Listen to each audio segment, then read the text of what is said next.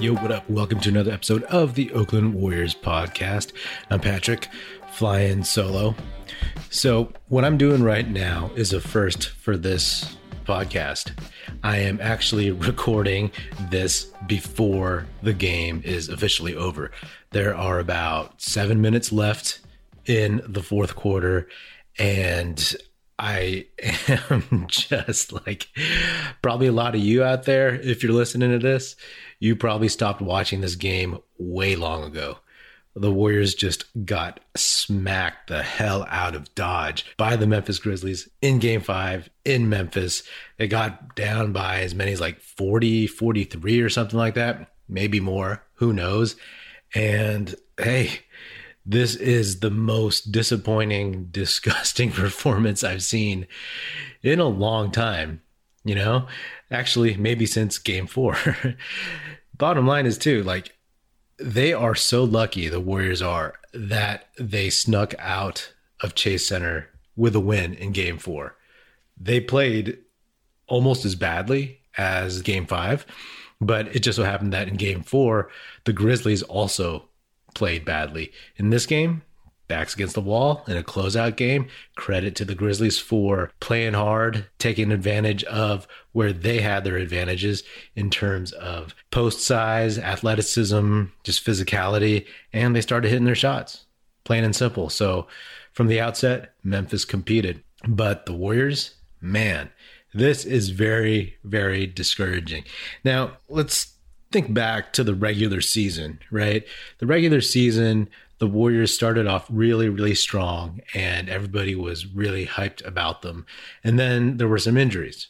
Draymond went out and then Klay came back and there was a lot of poor play in 2022. You know, once the calendar turned, there was a lot of inconsistency. And we all know that when Draymond went out, the Warriors were basically like a 500 or just below 500 team.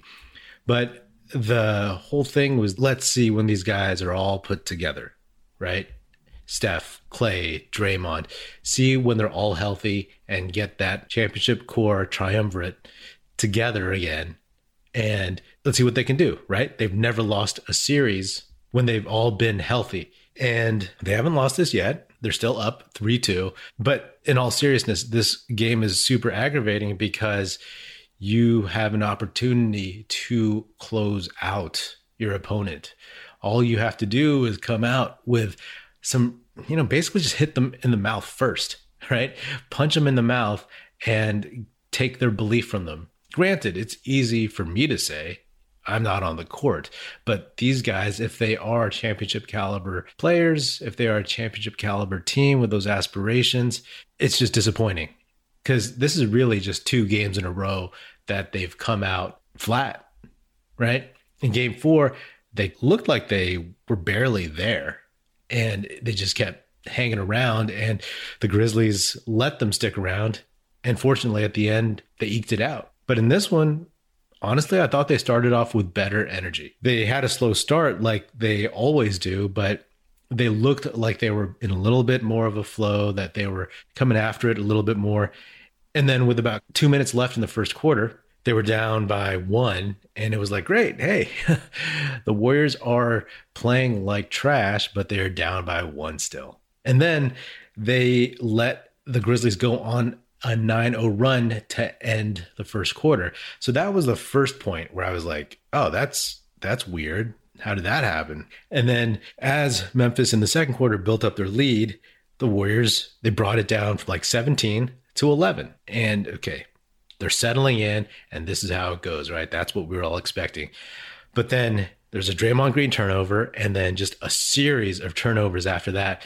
And Memphis just came charging down the court, easy transition baskets, and then a bunch of fouls and more turnovers by the Warriors. And they were down by like 20. And then the floodgates just opened and they never looked back from there. So it's disheartening because what kind of effort is this? Right?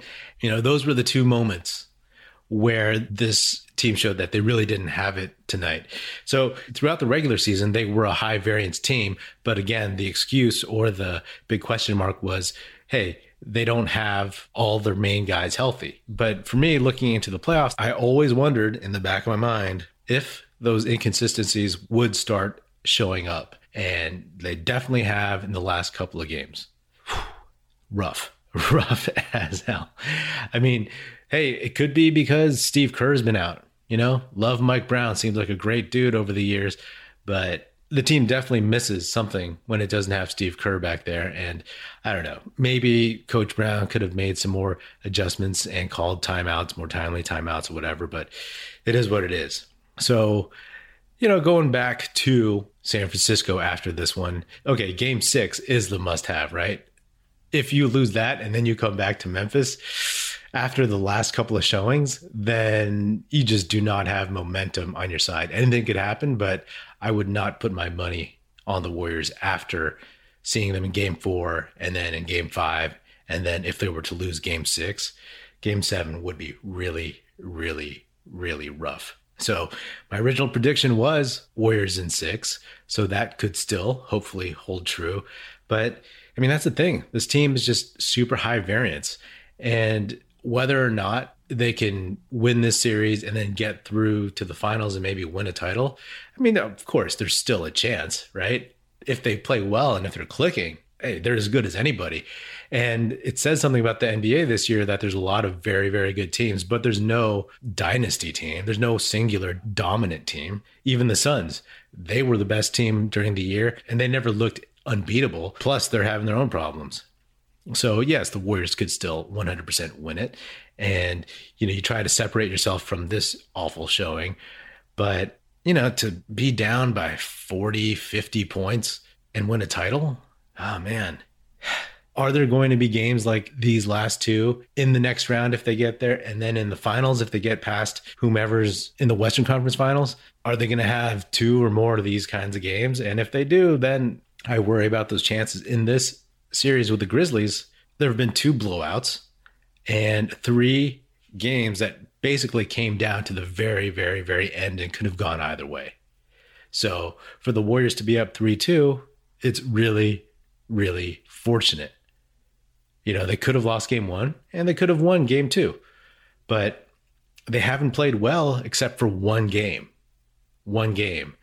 And the inconsistency that we saw during the season that we thought would disappear and felt had disappeared after the Denver series and after game three of this series, we're like, oh, maybe not. As I always talk about the law of averages, it's like eventually the Warriors will sputter like they had during the regular season. And will they have enough gas to get there across the finish line? And I'm not talking about being tired. I'm talking about like bringing enough effort and skill and putting the whole package together to win enough games. The NBA playoff action is nonstop at DraftKings Sportsbook, an official sports betting partner of the NBA. This week, new customers can bet just $5 on any team to win and get $150 in free bets if they do. Looking to turn a small bet into a big payday during the NBA playoffs? With DraftKings same game parlays, you can do just that. Create your own parlay by combining multiple bets like which team will win, total made threes, total rebounds, and more, and boom, you have a shot at an even bigger payout. Right now, all customers can place a same game parlay with three or more legs and get a free bet back up to $25 if one leg doesn't hit. Download the DraftKings Sportsbook app now. Use promo code TBPN. Bet $5 on any NBA team to win their game and get $150 in free bets if they do. That's promo code TBPN only at DraftKings Sportsbook. Minimum age and eligibility restrictions apply. See show notes for details. These last two games versus the Grizzlies have again exposed the Warriors' lack of size, but also just lack of immediacy. I don't know what else to call it. I mean, they talked about it before the game. We heard that Draymond gave a speech talking about closing out this game. We heard about how much Steph and Draymond love closing out playoff series on the road. And nothing. So it looks like they're just waltzing through or playing sloppy or not focused. And if they are focused, then that might be even worse because that means they're playing really, really poorly when they're trying hard. So, not sure what exactly is missing. They just seem out of sync. And it was their core leaders, core best players who had a lot, a lot of mistakes early on to let the rope slip. At the end of the day, you have to wash your hands of this game. And I don't believe Steve Kerr is going to be back for game six on Friday at Chase Center. So it's going to be Mike Brown again. And I don't mean to pile on Mike Brown, but these two games have happened on his watch. Not all of his fault, but there has to be a little bit something there. You know, it's not his fault that he's basically not Steve Kerr in terms of the Warriors don't have their usual leader, but you got to close this out somehow, some way you know, somehow, some way, and make all the naysayers shut up because there's going to be a ton after this. All the people chirping about 3 1 blown leads, everybody chirping about like Steph being washed, Draymond being washed, Klay being washed, all that stuff. I mean, after this game, they'll deserve it. Memphis fans should be able to gloat about this one. The Warriors didn't show up. It felt like they didn't show up physically or mentally or emotionally and maybe they did in some areas but i guess it don't matter because the results on the court were just hideous hideous. It's not even a question of winning or losing. It's how it's how you play the game as the old saying goes. The basketball gods are not going to reward you if you just kick this one away just like that. Now some people are wondering why are they still starting jonathan kuminga? And obviously i'm a huge kuminga fan but let's face facts, right now with Kuminga out there, the offense just doesn't flow to start the game. You know, they always start OPJ, Otto Porter Jr., at the beginning of the second halves, and it's been going okay up until this game. But to me, you start Kuminga because he gives you some athleticism out there, some energy, some bounce, and all that stuff. And you'll take the mistakes for the most part. But also, it's a way to limit Otto Porter Jr.'s minutes because he's older and injury prone. And so that made sense to me. But I guess that's moot because Otto Porter Jr. got hurt in this one. And hopefully it's not too bad. I don't know at this point what the degree of the injury is, but he has like a bruised foot. For someone like him, I don't know if that's going to heal by Friday. So I don't know.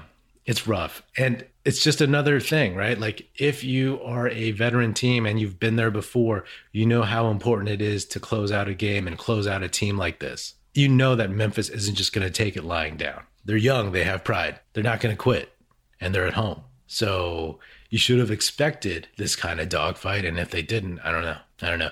Maybe they thought like, hey, let's close out this team without thinking about how hard the other team is going to play.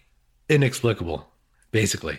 It worries me. It worries me for sure that they can't just summon that will to win. And those were always the biggest questions to me going into the playoffs. Like, would those bad habits rear their ugly heads again? And they did, and they have way worse than we could have ever imagined. And again, they still have a 3 2 lead. And I'm more speaking of the disappointment of seeing this game and just, you know, you want you want to see a good effort, win or lose. And the last two have not been good. So I still think the Warriors take the series in six, but I'm just thinking further down the road. Are they going to have a couple of these in the tougher rounds if they get there? Maybe. Between these poor showings in this series, I'm always thinking, well, you know, they're going to settle and figure it out because they know how to. I'll still roll with that. I'll still roll with that for sure. But they haven't been able just to flip any switches. So that's something to keep tabs on. Anyway, the Warriors are still in the driver's seat. They definitely don't have momentum, but it comes and goes. All they need to do is just take care of one more game and then move on from there. They can 100% just go home and shut it down. They could have taken this and had a couple extra days off they could have taken this and I mean hopefully no one else gets injured in game 6 because you also want to close out series especially if you're an old veteran because you don't want to play those extra minutes, put those extra miles on your bodies and also open yourself to more physical playoff basketball when you don't have to, more injuries. So again, disappointment because you know you just expect more and hey, like I said, it's not because they lost, but it's because it felt like they didn't even try. Anyway, I got nothing else to say. I'm I'm still in my feelings about this one, so I'm gonna wrap it up. Anyway, that's another episode of the Oakland Warriors podcast. Be sure to subscribe wherever you get your podcast. Feel free to hit me up on Twitter at Patrick Epino or at Oakland Warriors. Check us out at oaklandwarriors.com and definitely check out our YouTube channel. The link to that will be in the show notes.